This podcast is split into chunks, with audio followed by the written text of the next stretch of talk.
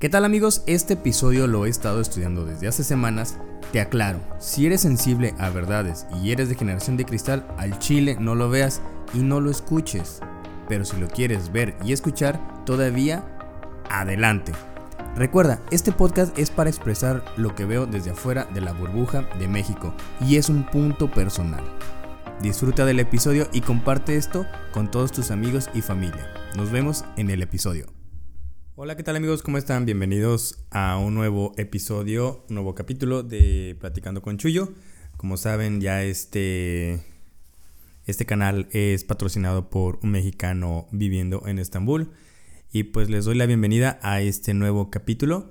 El día de hoy vamos a ver acerca de un canal que estuve viendo hace unos un par de, de semanas atrás ya lo he visto, había visto cortos en Facebook, ya sabes que esos que te salen de 8 minutos, de 7 minutos.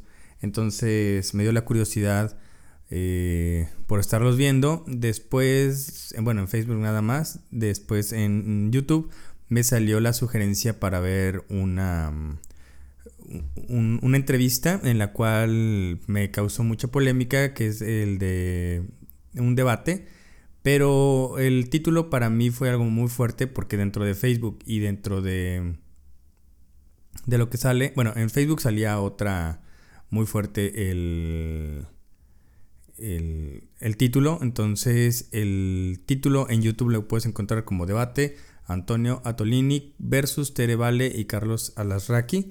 Entonces me llamó mucho la atención esta manera de cómo las personas se se manejan ante las redes sociales, entonces, y la falta de respeto a, a muchos, ¿no? Yo creo que eh, en la parte de con este Antonio eh, no lo dejaban hablar, no, no, había muchas cosas que verdaderamente deja de qué hablar la, el periodismo mexicano en el cual defienden a capa y espada, a garras, lo que verdaderamente es indefendible, que no se puede defender, indefendible.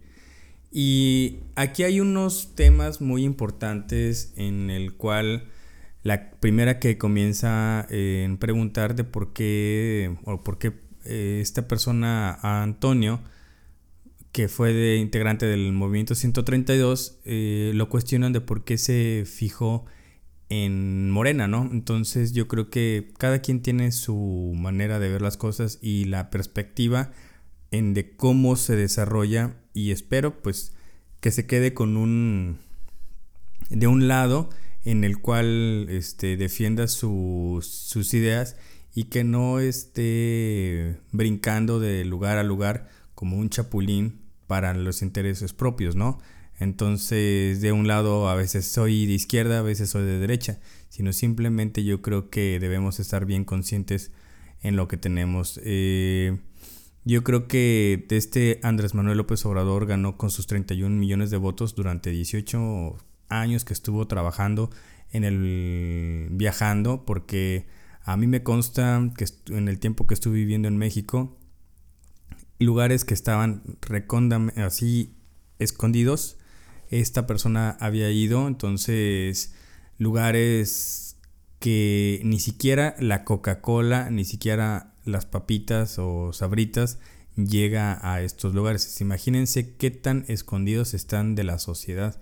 Entonces personas que caminaban de 10 a 15 kilómetros para cargar agua, este, para sus casas, casas de cartón, casas de madera, casas de, con, de lámina, entonces verdaderamente le hace falta algo a nuestro México. Entonces yo no estoy diciendo que esas personas eh, vayan a... vayan a, que les vaya a pasar algo, ¿no? Entonces yo creo que nada más lo estamos desprotegiendo más con las decisiones y con lo elevado de que es la comida, entonces para ellos es totalmente inalcanzable, ¿no? Entonces un tanque de gas para ellos verdaderamente inalcanzable. Eh, yo creo que se siguen calentando con leña en invierno, calentando su comida con, leña. Entonces, esto es la manera de cómo vemos las cosas nosotros y que vemos nada más hacia nuestro jarrito, ¿no? Entonces son 31 millones de, de personas que como dice Alasraki son, pueden ser 31 millones que en los que se obtuvo votos de castigo al PRI, al PAN, al PRD, entre todos esos, pero son mexicanos que verdaderamente eligieron a Andrés Manuel López Obrador porque vieron entre ellos, bueno, vivieron una desaparición o tuvieron que ver, tuvo que ver un, un este, una parte eh, que algo active para, por, para voltear al partido en el que ellos estaban y que lo han elegido durante muchos años, ¿no? Entonces, o son personas que verdaderamente quieren un cambio, eh, un alto a la corrupción, la violencia, la, la desestabilidad económica, simplemente el vender la patria también a intereses personales, entonces es lo que estábamos viendo con muchos de ellos y lo vamos a estar viendo en el programa, entonces también lo que yo quiero en este programa es que usemos el sentido común y es el apoyo hacia los mexicanos, ¿no? De pobreza extrema y que salvaguardemos la soberanía nacional donde nos estamos no estamos viendo con los ojos verdaderos ni nos estamos viendo bien pendejos, la verdad, al vender lo que es de nosotros, sin, sin informarnos lo que está lo que está pasando con estas personas y no hacer un un llamado de atención a las, a las autoridades, ¿no? Entonces, yo creo que en primero, eh, la persona que empieza es esta tan, bueno, ya más irónico y de tono burlón, en el cual de, la, habla de la inseguridad de que si abrazos o no balazos, yo creo que de nuestra sociedad de México ah, ya no es, eh, se tendría que volver a empezar de cero creo que para mí en lo particular eh, se ha perdido las, los valores en el seno familiar. Entonces, eh, esto quiere decir que sin el, sin el valor del, de, de, de, las familias, entonces, por decir, los papás no se dan cuenta de cuando sus hijos están dentro de la... dentro de un algo delictivo que están robando, que están asaltando, que están haciendo varias cosas, porque si te das cuenta desde primaria, kinder, si llega tu hijo con un, un lápiz, un sacapuntas que no se lo has comprado, lógicamente llegas y lo regresas eh, a la profesora, le dices, oye, ¿sabes qué? Regrésalo a tu, a tu compañero.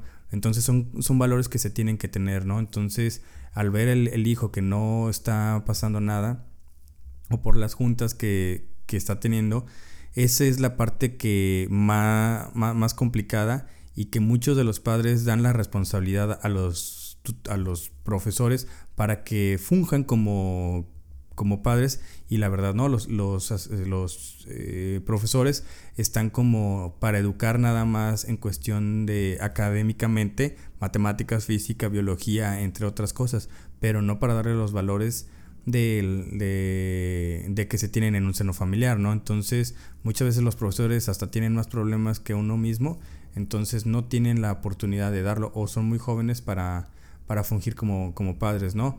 Entonces, muchas veces también nosotros como, como padres les dejamos la responsabilidad a las personas que son mayores, mayores de edad, este, ya grandes, los abuelos, nuestros padres, entonces estas personas yo creo que ya no tienen la misma energía para estar regañando, sino simplemente ser un poquito más benevolentes. Entonces somos, son más previsivos y usan más, más de esas cosas. Entonces a esta Tere yo creo que va esta contestación. Entonces no es de que, que les diga abrazos o no balazos, sino simplemente yo creo que la función de la familia en México se ha, se ha descuidado. Este yo creo que también dentro de las personas eh, entran las dos, tanto los ricos como los pobres. Hay muchas partes en el sector de, la pobreza en donde muchos eh, entran en el narcotráfico, entran en, varias cosas por la falta de, trabajo, por la falta de muchas cosas, entonces, y también por lo que eh, queremos, queremos entrar en otra sociedad que nos vende, la, nos vende el internet, que nos vende el, la televisión, la televisión, entonces es lo más, lo más difícil que pueda haber. Entonces, pero también está dentro los, del sector privilegiado, donde yo no estoy diciendo que todos sean malos ni que todos sean asesinos, pero simplemente todos tienen eh, una, una, mayor facilidad en obtener dinero, ya, ya teniendo un trabajo, entonces lo vemos a, a, mayor escala cuando ellos no se ensucian, o sea, simplemente llegan, levantan la, levantan la mano, la firma de un documento, entonces ejecutan el plan que traen y cuando son acusados muchos de ellos como son leídos o son y saben las, las estructuras y saben por dónde defenderse, entonces aún así se quedan con lo robado de lo que pertenece a México. Entonces pues, ellos pueden salir mucho más rápido que una persona pobre. Entonces eh, hay que ver esa parte donde nosotros debemos desblindar eh, y que todos la, la seguridad sea igualitaria para todos, ¿no? Entonces, si tú llegas a robar por el mínimo, lo mínimo que sea, tanto pobre o rico, el, lo debe de, debe de ser castigado y no estar, este, que el rico, que el pobre se quede mucho más tiempo y el, y el rico se quede con menos tiempo, ¿no? Entonces, lógicamente el país está cayendo a pedazos porque nosotros como personas no estamos haciendo una lo que nos está tocando de sociedad, ¿no? Entonces, esto viene a largo, entonces yo creo que también el proceso de reinserción hacia la sociedad por parte de los reos está hay algo equívoco, entonces hay que reestructurarlo, hay que ver, hay que checar qué se puede hacer para que estas personas salgan con un bienestar o que salgan para para no afectar a la sociedad con la que tenemos. Entonces muchos de ellos siguen saliendo a delinquir, siguen a extorsionar, siguen a golpear, siguen a matar. Entonces ya su cabeza está dañada, entonces hay que ver de cierta manera cómo entablarlos o si no simplemente este ver qué acción se puede hacer con ellos, ¿no? Entonces, vemos también que México, como ellos dicen, está en el lugar 124 de 130 países con la corrupción, pero todos participamos en ello. ¿Cuál es esto? El que simplemente el de que tú no te formas para, pagar, entonces buscas la manera en cómo evadir impuestos, buscas muchas cosas. Entonces, esto también viene a gran escala, viene a pequeña escala, pero que se va haciendo millones y millones y millones de cosas, ¿no?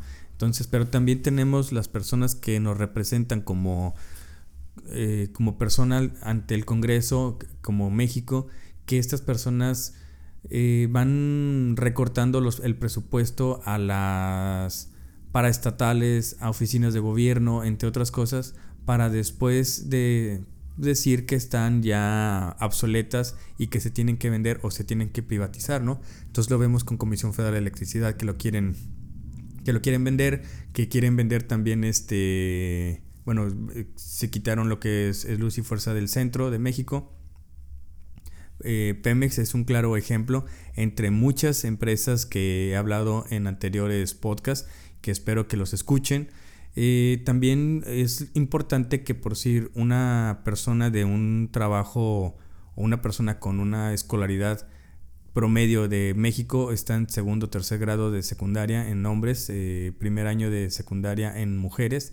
Entonces, que, que están ganando 7.500 pesos al mes cuando aún también un diputado está ganando 10 veces más. Y eso nada más es empezando un sueldo base, porque aquí lo que vamos a ver es que esa persona tiene más prestaciones dentro de las funciones del Congreso, ¿no? Entonces llegan a, veces hasta 114, 125 mil pesos un, un, local. Ya veremos la, los escalafones dentro de cada uno, dentro de cada uno y también la, lo que podemos ver que es en el en lo federal y estatal, ¿no? Entonces hay mucha discordancia en sueldos, salarios y prestaciones. Entonces hay que ver también un punto de ahí de que se tiene que regular y que por decir, yo en, lo particular pienso que dos veces como diputados o una vez como diputados ya no se puedan reelegir. Porque la verdad, este, nada más están expensas de, de lo que se vive del, pues, del erario público, ¿no? Entonces, ¿Cómo es posible que por ser un director de Pemex gane 148 mil pesos? Que es 19 veces mayor el salario de un, de un trabajador mensual promedio, ¿no? Entonces, y todavía tiene la osadía de vender lo que es Pemex. Esa es la parte de la, la, contradictoria. Estás ganando bien, puedes tener a tus hijos en colegio, puedes hacer muchas cosas con ese dinero, pero aún así como directores o como de otras cosas, quieres vender lo que no te pertenece. Entonces, muchas veces de estas personas que a veces ya viene por, por familias, entonces ellos no saben ni siquiera lo que es la pobreza extrema, no conocen una comunidad alejada donde no hay luz, donde no hay, donde no hay agua, donde les he explicado en el principio lo que está pasando con la, con la población. Entonces durante el, 60, que el 64% tenemos es de población pobre, ¿no? Entonces muy pocas personas se recibe una cantidad mayor a los 12 mil pesos, 13 mil pesos y esas personas no sé por qué piensan y protegen a las personas que ganan esa cantidad de, miles de pesos cuando ellas, esas personas ni siquiera se fijan en ti. Entonces, hay muchas personas, fíjense, en la corrupción que tenemos es que hay proyectos que están registrados, como terracerías, puentes, eh, entre otras cosas, que ni siquiera están hechos o que están terminados. O por decir que, y, pero ya están registrados que están terminados. Esa es la parte como que más me, entra en la cabeza. También hay un tema muy importante en el cual habla este Carlos Alarraqui y que le tira a este Antonio Atolini, que es la del aeropuerto de Texcoco que fue cancelado. Entonces yo creo que ese, en lo particular, yo creo que muchos de nosotros como mexicanos estamos en contra de esa de ese megaproyecto. Yo creo que México no estaba preparado para ese proyecto. México eh, está en, no en pañales, pero apenas está gateando y que se tiene que tener la oportunidad de que México eh, empiece a hacer sus propios proyectos, pero hechos por mexicanos y no por otras personas, como la persona que vino a hacer ese, ese megaproyecto eh, monumental que, que muchos sabemos y nos ponemos a investigar tienen daños estructurales, tienen, es difícil de, de, tener un mantenimiento acorde. Este, vemos, lo vemos que en, una, en un puente que hizo en Londres, eh, al día siguiente que fue inaugurado, ese puente fue clausurado y duró tres años otra vez para erradicar o para quitar el error que había cometido esta persona en los cálculos. Eh, lo que son las goteras en bibliotecas, lo que es este una torre, creo que en, Las Vegas, donde fue derribada, porque no, no, era, no era buena. O sea, entonces, independientemente, sí, muy bonitos, pero no son funcionales. Y este.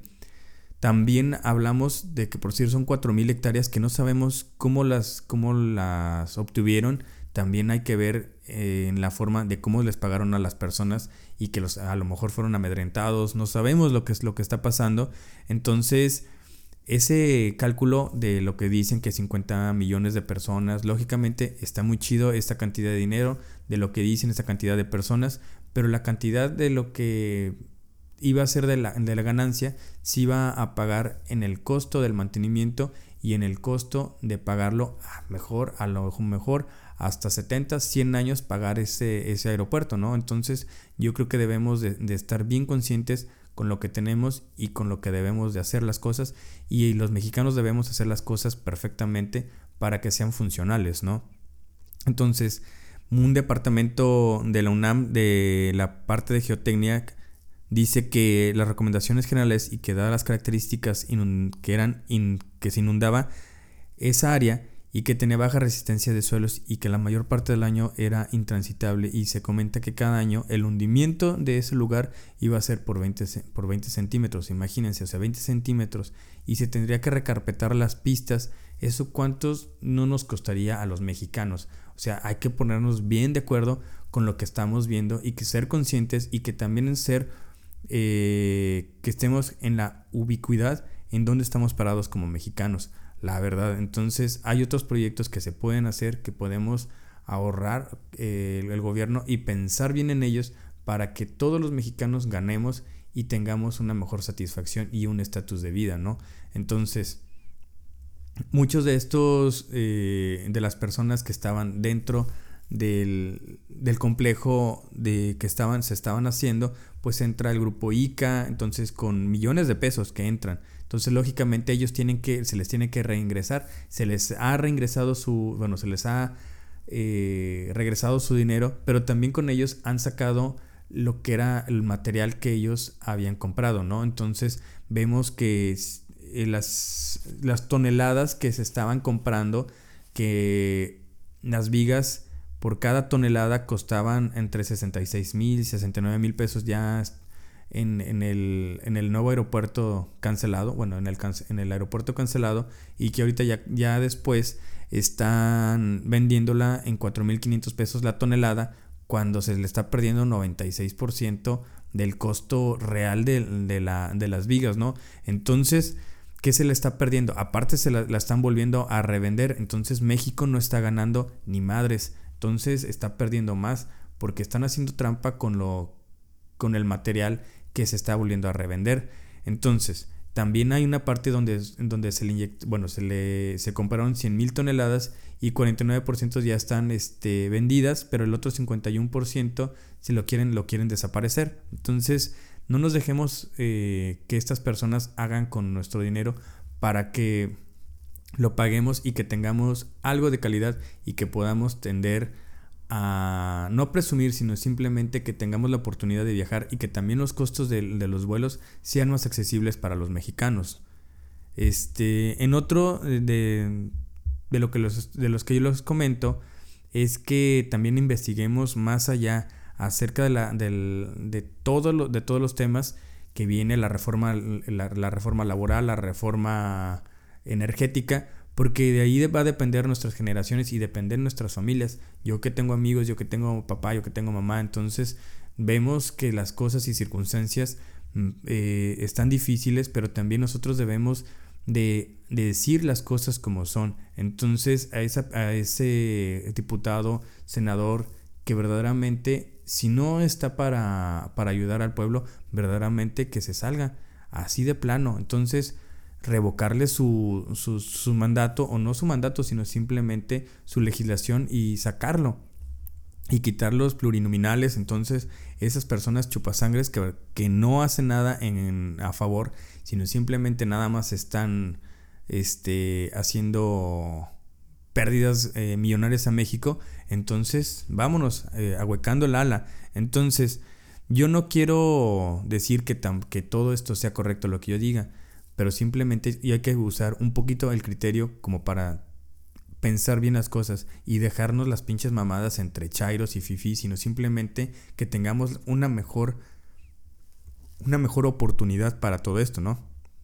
Entonces, muchas veces también aquí del, nuevo aeropuerto, esta eh, se iba a rellenar con tesontle y basalto. Entonces, aquí entra la corrupción y también entra el, lo, lo del ambiente. Entonces, al abrirse, bueno, cuando estaba el aeropuerto, había 16 minas trabajando para ellos, en los cuales estaban en regla. Después de dos, después de dos años, había más de 150 minas ya abiertas para sacar estos materiales y en ellos también destruyeron una, una reforestación de la barra forestal del, del, del oriente.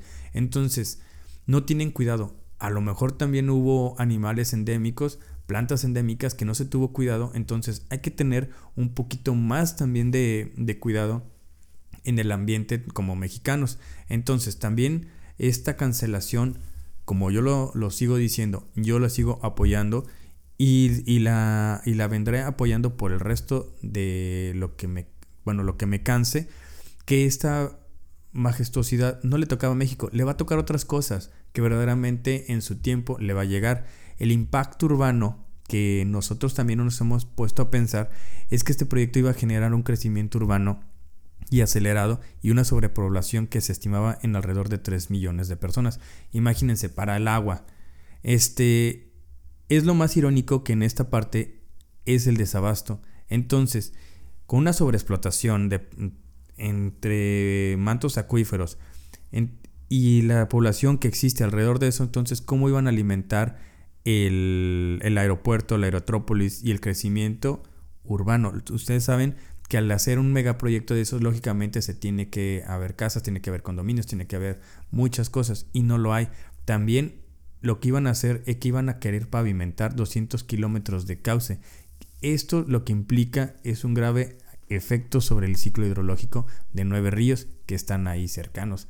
Entonces, yo creo que para darles tocada a esta contestación de Carlos Aslarraqui, que dice del, del, aeropuerto que van a llegar millones de personas, yo creo que hay que ser más consciente y ver que la biodiversidad y que la, la, tierra es de, es de, nosotros, no, de, no, de, no nada más de seis familias que tenemos en México, de las más ricas. Y también lo que yo digo es de que las personas o de las, las empresas que deben de trabajar en México tienen que ser mexicanas y no tienen que ser extranjeras. Yo creo que las empresas como FCC y en la otra que no me acuerdo ahorita que se llama Acción Infraestructura, yo creo que esas, esas empresas tienen que salir de México eh, en lo particular porque ha habido mucha corrupción entre ellos que no quieran decir la que no los quieren decir, entonces es otro es otro rollo. Esas personas se quieren meter dentro para acaparar todo el, todo el dinero y cobrarnos de más a los mexicanos con los subsidios. Entonces ellos ya traen su, su desmadre contra, contra los mexicanos o contra la, contra la misma sociedad para ellos hacerse más ricos. Entonces hay que estar en ese punto. Entonces yo creo que este aeropuerto eh, podría ser ubicado en otra parte de la República. Puede ser eh, eh, dividido, así como se hizo ahorita. Pero yo creo que nada más estuvo pensado este aeropuerto por la, en la zona por su eh, aeronáutico o por las demandas de aviones. Entonces, pero los estudios realizados es lo que demuestra que no era factible este proyecto. Entonces, unas personas que no son, que no son em, no vendidos, digamos que no corruptos, es lo que, lo que afirman. Entonces no hay nada que hacer con este proyecto, sino simplemente borrarlo de nuestra, de nuestra mente y que ese dinero que se haya perdido, ni modo, se, se perdió, pero simplemente ahora este que no quede como un Fobaproa, que quede una deuda por 70, 150 años para poder pagarlo y para poder mantenerlo. Entonces hay que ver otros proyectos que en, otros, en otras generaciones o en otros sexenios que vengan, hay que apoyarlos y que sean de la manera factible con, la, con el entorno de la sociedad y el entorno humano, ¿no? Entonces, hasta aquí yo les llego y pues los les mando saludos. Entonces, y que se sigan suscribiendo tanto a un canal de Un Mexicano en Estambul como Platicando con Chuyo. Este simplemente es un tema que me llamó la atención de, este, de, esta, de esta persona, de Tere Vélez con este Carlos Salarraqui. Entonces hay varios videos en los cuales veo que su manera de, de ver las cosas totalmente diferente, va situado a personas con, con otras capacidades económicas, sin del pues más, más arriba, entonces olvidando de dónde de dónde viene el dinero, ¿no? Entonces hay que ponernos atención y pues nos vemos en el siguiente audio video en Spotify. Cuídense mucho y los mando a saludar desde Estambul. Espero que te haya gustado este punto de opinión. Este programa es patrocinado por un mexicano en Estambul y te invito a que nos regales un like y que te suscribas a los canales para que este proyecto crezca y llegue más audiencia. Nos vemos en el siguiente episodio y en el siguiente video de un mexicano en Estambul.